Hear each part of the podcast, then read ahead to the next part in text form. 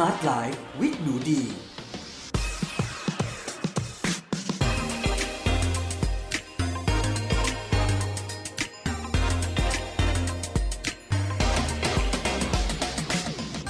บเข้าสู่ Med Listening Podcast ในรายการ Smart Life with Nudee กับดิฉัน Nudee วนิสาเรสสำหรับวันนี้นะคะเราพบกันในเอพิโซดที่30แล้วค่ะกับหัวข้อนิสัยที่ทำให้ใครๆก็อยากเดทกับเราค่ะสำหรับเอพิโซดนี้นะคะและเอพิโซดที่แล้วที่ผ่านมานะคะเป็นหัวข้อเอาใจคนโสดมากๆเลยค่ะเพราะหนูดีคิดว่าหลายๆคนเนี่ยค่ะที่ต้องการที่จะมีความรักเนี่ยบางทีเราก็ไม่แน่ใจไม่เข้าใจว่าเอ๊ะเราทำตัวแบบนี้แล้วเนี่ยมันจะดูโอเคหรือเปล่ามันจะแปลกๆหรือเปล่าอะไรคือสิ่งที่ดีคือสิ่งที่ไม่ดีนะคะโดยเฉพาะในยุคนี้นะคะที่โอกาสอยู่ในมือคุณเลยเนาะเพราะว่าสมัยก่อนนะคะคิดว่าถ้าใครอายุเท่าๆหนูดีเนี่ยก็คงจะเคยเดทในยุคที่ต้องใช้โทรศัพท์สายบ้านนะคะแลนด์ไลน์ใช่ไหมคะโทรหากันเนาะนั้นเป็นยุควัยรุ่นนะคะแล้วพอโตขึ้นมาเนี่ยค่ะเราก็จะมีพวกแพ็คลิงก์นะคะเพจลิงก์ยังไม่มีมือถือเลยนะยุคนั้นนะคะแล้วก็เวลาที่ใช้อินเทอร์เน็ตเนี่ยจะจีบกันเนี่ยมันก็ไม่ได้มีเปิดมาแล้วเป็นแบบโหโทรศัพท์แบบเห็นหน้าเห็นตากันนะคะยุคนั้นนะคะเวลาจะต่ออินเทอร์เน็ตนะทุกคนยังต้องต่อผ่านแบบแลนด์ไลน์โทรศัพท์บ้านเลยค่ะมันจะมีเสียงแบบกี๊ดอะไรประมาณนี้นะคะเสมือนหนึ่งว่าเสียงหนังผีกันเลยทีเดียวเนาะแต่ในปัจจุบันนะคะเราก็มีแอปพลิเคชันนะคะเจอกันออนไลน์ได้นู่นนี่โอ้ชีวิตมันสะดวกขึ้นมากแต่ในความสะดวกนี้นะคะมันก็มาด้วยตัวเลือกที่เพิ่มมากขึ้นไม่ใช่ทั้งฝั่งเราฝั่งเดียวนะทางฝั่งของเขาด้วยนะคะคู่เดทด้วยนะคะตัวเลือกเขาก็ไม่ใช่น้อยเช่นกันเลยเนาะเพราะฉะนั้นนะคะเราก็มาศึกษาเรื่องนี้ก็ดีเหมือนกันเนาะเพราะหนูดิคิดว่าสำหรับคนที่อยากเป็นโสดแล้วคุณมีความสุขกับการเป็นโสดเนี่ยก็เป็นโสดไปเลยค่ะไม่ผิดส่วนสำหรับคนที่อยากมีคู่มันไม่ได้ทำได้คนเดียวเหมือนตัดสินใจจะโสดถูกไหมคะการโสดอย่างมีคุณภาพทำคนเดียวไปเลยแต่การมีชีวิตคู่ที่มีคุณภาพเนี่ยมันต้องเริ่มมาจากการเลือกคนที่จะมาเดทกับเราที่เป็นคนที่มีคุณภาพเราเองก็ต้องทำตัวให้เป็นคนมีคุณภาพให้เหมาะสมคู่ควรกับเขาแล้วเมื่อมีชีวิตคู่ด้วยกันต่างฝ่ายต่างก็ต้องปรับเข้าหากันแล้วก็ต้องเป็นการปรับอย่างมีคุณภาพเพื่อชีวิตคู่ที่มีคุณภาพมันถึงจะสมกับคำว่า smart life นะคะชีวิตที่ฉลาดเนาะนั่นแหละเพราะฉะนั้นเนี่ยนะคะการมีคู่อย่างฉลาดมันยากกว่าการโสดอย่างฉลาดเพราะตัวแปรเนี่ยเป็นเราแค่ 50% อีกฝ่ายมันต้องมาอีกครึ่งหนึ่งเนาะ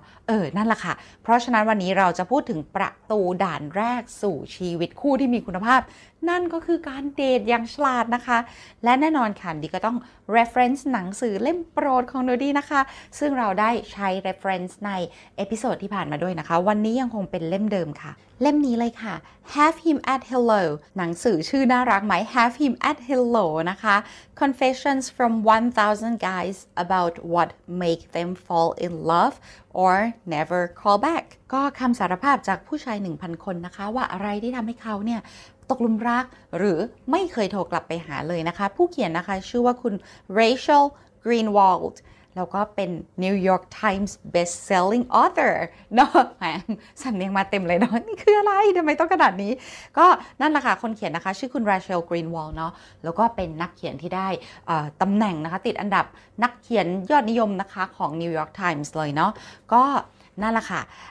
มาดูกันสำหรับในหนังสือเล่มนี้นะคะก็จะพูดถึงตัวผู้เขียนเนี่ยค่ะได้ยกหูนะคะสัมภาษณ์ผู้ชายถึง 1,000 คนเลยนะคะว่าในชีวิตจริงของเขาเนี่ยค่ะอะไรที่ทำให้เขาตกหลุมรักผู้หญิงคนหนึ่งนะคะหรืออะไรที่ทำให้เขาเนี่ยไม่ยอมที่จะโทรกลับไปหาเลยนะคะในเพราะฉะนั้นในเอพิโซดนี้นะคะดิก็จะมาพูดถึง5นะคะเขาเรียกว่า top 5 date makers นะคะก็คือ5เหตุผล5สิ่งที่ทำให้เขาอยากที่จะเจอคุณผู้หญิงเหล่านั้นต่อไปนะคะก็ต้องบอกว่าเนื้อหามาจากคุณผู้ชายเนาะคุณผู้หญิงฟังไว้วันนี้ก็น่าจะได้ประโยชน์มากๆเลยส่วนคุณผู้ชายก็อาจจะลองฟังดูนะคะเพื่อที่จะได้ดูว่าคุณผู้ชายคนอื่นๆเนี่ยเขาคิดเหมือนเราไหมเราคิดเหมือนเขาไหมนะคะและอะไรที่คุณผู้ชายอเมริกันโหวตให้คุณผู้หญิงอเมริกันว่า อันนี้ใส่แบบเนี้ยน่ารักที่สุดทำให้ฉันอยากเดทกับเธออีกนะคะมีมา5ข้อแต่ว่าหนูดีจะขอรีแคป10ข้อที่ทำให้ผู้ชายไม่อยากที่จะโทรกลับไปหาและไม่อยากจะมีเดทที่2ด้วยเลยนะคะรีแคปแบบเร็วๆจากเอพิโซดที่29นะคะใน10ข้อนั้น1นะคะที่ทำให้หายไปเลย Boss Lady นะคะเป็นผู้หญิงที่มีพฤติกรรมที่ออกคำสั่งนะคะควบคุมชอบเถียงชอบทะเลาะนะคะอันนี้มันเห็นในเดทแรกทุกคนอย่าลืมนะว่า10ข้อที่ดิจะพูดถึงให้ฟังตรงนี้เนี่ยคุณผู้ชายเขาเห็นในเดทแรกแล้วเขาหายไปเลยไม่ยอมโทรกลับหาในเดทที่2นะคะอันที่2ก็คือเป็นผู้หญิงที่น่าเบื่อนะคะไม่น่าคุยด้วยเลยไม่มีความคิดเห็นไม่มีชีวิตที่น่าสนใจใดๆทั้งสิ้น3คือหน้าไม่ตรงปกนะคะส่งภาพมาอย่างไปเจอตัวจริงอ้าวไม่ตรงปก4นะคะนิสัยที่เป็นเจ้าหญิงมากจนเกินไปนะคะติดหรูติดรวยนะคะคาดหวังให้ผู้ชายจ่ายนั่นเปนี่นะคะคุณผู้ชายหนีนะคะผู้ชายฝรั่งก็หนีนะคะอันที่5ค่ะเป็นผู้หญิงที่พยายามจะผูกมัดเร็วเกินไปนะคะในเดทแรกเนาะมาผูกมัดเขานะคะเธอคบกับใครอยู่อีกหรือเปล่าเธออยากจะเจอฉันอีกไหมอะไรยังไงคุณผู้ชายหนีเลยค่ะ6ค่ะผู้หญิงที่พูดถึงเรื่องลบๆของตัวเองเร็วเกินไปค่ะฉัน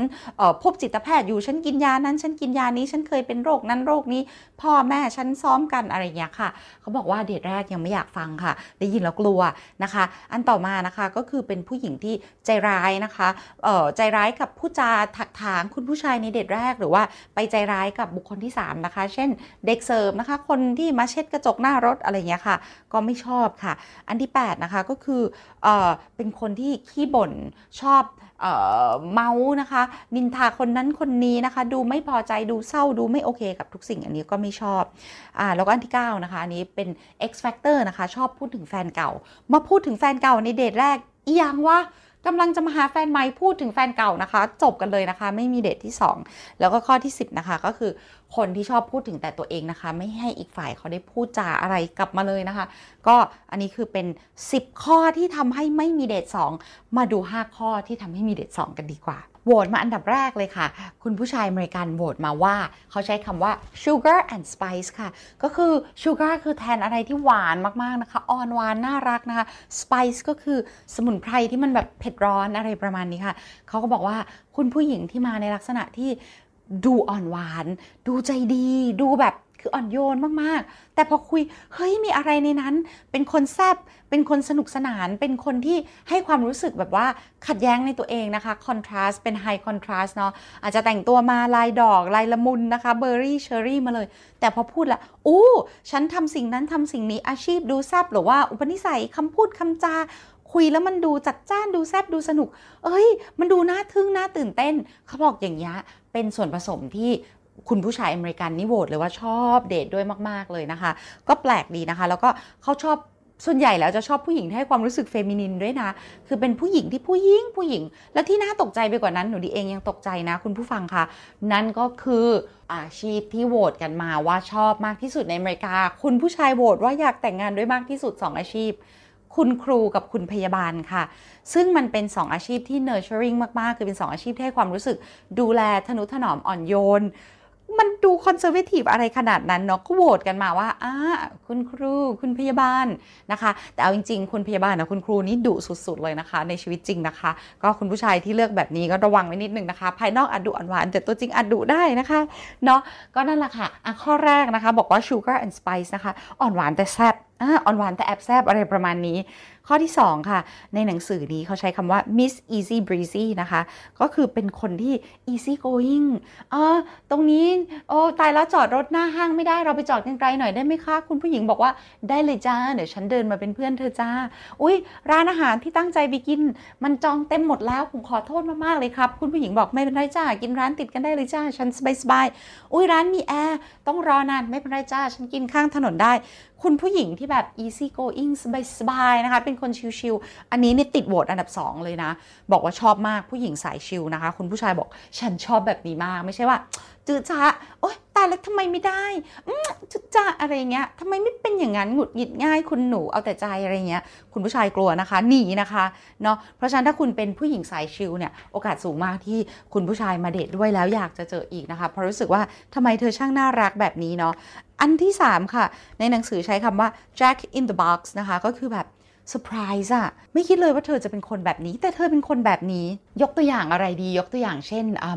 ไป เปิดมาเนี่ยอาจจะดูทำอาชีพที่ดูเคร่งเครียดนะคะอาจจะเป็นคุณหมออาจจะเป็นวิศวกรโยธานี่ผู้หญิงเลยนะอาจจะเป็นอาชีพที่ดูแบบนักบัญชีเป็นอาชีพที่เคร่งเครียดแต่เมื่อมาเจอกันมาคุยกันเธอสนุกเธอเฮฮาเธอเป็นสายชิลเธอเป็นสายปาร์ตี้เธอเป็นอะไรที่มัน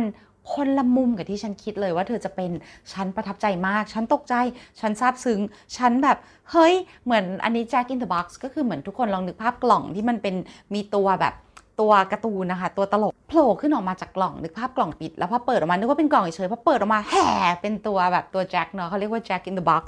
ก็นั่นแหละค่ะคือสิ่งที่คุณผู้ชายบอกว่าคุณผู้หญิงนี้ช่างเซอร์ไพรส์เหลือเกินไม่นึกเลยว่าคุณจะเป็นคนที่ทำให้น่าประหลาดใจขนาดนี้นะคะก็เลยเป็นสิ่งที่อยากทำให้มีเดทสองและอยากรู้จักเธอไปเรื่อยๆเพราะว่าเธอช่างเป็นสิ่งที่น่าเซอร์ไพรส์ยิ่งนักค่ะส่วนใน2ข้อสุดท้ายนี้ก็ต้องบอกว่าในการโหวตมานะคะเขาใช้คำว่าฮอตตี้เลยค่ะก็คือผู้หญิงสวยก็ยังติดอันดับ4เนาะก็ดีใจที่ไม่ใช่อันดับแรกนะคะอันนี้ก็เป็นเคสของคุณผู้ชายที่อยากมีเดทครั้งต่อไปเพราะผู้หญิงคือสวยมากฉันจะไม่เดทกับผู้หญิงที่สวยขนาดนี้เนี่ยมันเป็นไปไม่ได้นะคะก็ต้องยอมรับว่าบางทีผู้หญิงเราก็ยังกรีดกราดกับผู้ชายที่หน้าตาหล่อหุ่นดีดูแลตัวเองนะคะดูเป็นคนที่เนียบๆดูดีเนาะคุณผู้ชายก็เช่นกันนะคะก็มีการบอกว่าก็โหวตมาบอกติดอันดับ4ค่ะถ้าผู้หญิงสวยมากแล้วมีพฤติกรรมที่อาจจะไม่ค่อยโอเคบ้างนิดหน่อยเขาถือว่าหยวนนะคะหยวนค่ะถ้าเธอสวยมากฉันก็อาจจะไปลดข้อเรียกร้องในหมวดหมู่อื่นๆได้เนาะก็ขอบคุณคุณผู้ชายนะคะที่พูดกันมาตรงๆนะคะให้รู้ว่าความสวยมีผลในสายตาของคุณอย่างยิ่งนะคะโอเคค่ะก็ตามนั้นเลยค่ะไม่รู้จะคอมเมนต์อะไรมากไปกว่านี้ค่ะเอาเป็นว่าข้อที่4คือถ้าเธอสวยฉันอยากเจอเธออีกค่ะจบค่ะไปข้อต่อไปค่ะข้อที่5ค่ะอันนี้เขาใช้คำว่า to each his own ค่ะก็คือว่าเรียกว่าจริตต้องกันถ้าจริตต้องกันในเรื่องนี้ถึงแม้จะไม่ใช่อะไรที่แมสหรือว่าเมนสตรีมชอบเช่นไม่ต้องสวยขนาดนั้นแต่เราชอบในเรื่องนี้เหมือนกันหรือไม่ต้องทำงานเก่งขนาดนั้นแต่ประเด็นเนี้ยเราคิดตรงกันเรามีความจริตที่ตรงกันนะคะก็เรียกได้ว่าทุกคนก็มีคู่ของเรารออยู่ก็แล้วกันบางคนไปเห็นประทับใจในสิ่งที่คนทั่วไปเนี่ยเขาอาจจะไม่ได้ประทับใจเลยแต่คนนี้ไปเห็นบอกอุ้ยบังเอิญฉันชอบสิ่งนี้เหมือนกันเลยบอกสมมตินิดนึงอะไรดีสมมุติให้ประหลาดที่สุดเป็นคนที่ชอบมีพฤติกรรมล่าบ้านผีสิงอย่างเงี้ยค่ะคุณผู้ชายอาจจะเล่าขึ้นมาบอกฉันชอบไปขับรถตามล่าดูบ้านผีสิงในตอนกลางคืนผู้หญิงบอกโอ้โหตอนฉันเป็นวัยรุ่นฉันก็ทำเหมือนกันจ้านู่นนี่นั่นอุ้ยเราชอบเหมือนกันเลยแปะเดทหน้าของเราไปขับรถดูบ้านผีสิงกันดีกว่าเฮ้ยมันมีคนทำอย่างนั้นจริงๆทุกคนที่หนูได้ยกขึ้นมานี่คือตอนวัยรุ่นก็ทำอย่างนี้เหมือนกันค่ะไปตามหาบ้านผีสิงอาจจะติดนิสัยสมัยอยู่อเมริกานะคะฮาโลวีนนะคะต้องทำอะไรแปลกๆบ้าๆแบบนี้นะคะก็จำได้ว่าฮาโลวีนปีนึงหนูดีกับน้องสาวกับเพื่อนมหาลัยเนี่ยแหละขับรถไปที่เก็บศพฝรั่งค่ะไปในสุสานไม่มีอะไรก็ขับไปดูแหละขับไปถึงตอนกลางคืนมันก็สุสานฝรั่งมันสะอาดมันสว่างมันสงบอะไรประมาณนั้นก็ขับไปถึงก็ไปจอดดูค่ะมันก็เก็บกันไว้สะอาดไม่มีผงมีผีแต่ว่าความเป็นเด็กเนาะความเป็นวัยรุ่นที่อยู่เมืองนอกกันมีแต่เด็กๆกันอะไรประมาณนี้แต่ว่าขับรถได้ไงเพราะอายุเกิน18แล้วก็ขับก็เนี่ยคนบ้าๆมันต้องเจอคนบ้าๆที่มันชอบเหมือนกันนะคะอันนี้ก็อยู่ในหมวดหมู่ว่า to each his own นะคะเจอแล้วปุ๊บถูกใจใช่เลยถึงคนอื่นไม่ชอบแต่ฉันชอบนิ้มก็คบกันได้นะคะเพราะฉะนั้นอันนี้ก็มาจากหนังสือนะคะก็ Have Him At Hello นะคะก็เป็นไอเดียสำหรับคนที่จะไปเดทนะคะว่าบางทีเนี่ยการไปเดทเราอาจจะไม่ต้องแบบเรียบร้อยขนาดนั้นนะคะ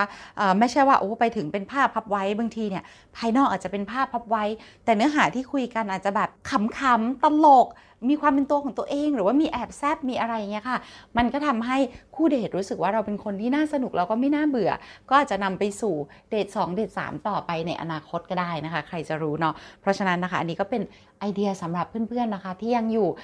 ที่ยังโสดเนาะแล้วก็เตรียมที่จะเดทนะคะก็เป็นไอเดียแล้วกันค่ะตัวดิเองก็ต้องบอกว่าชอบอ่านหนังสือพวกนี้มากเพราะมันทำให้เห็นว่า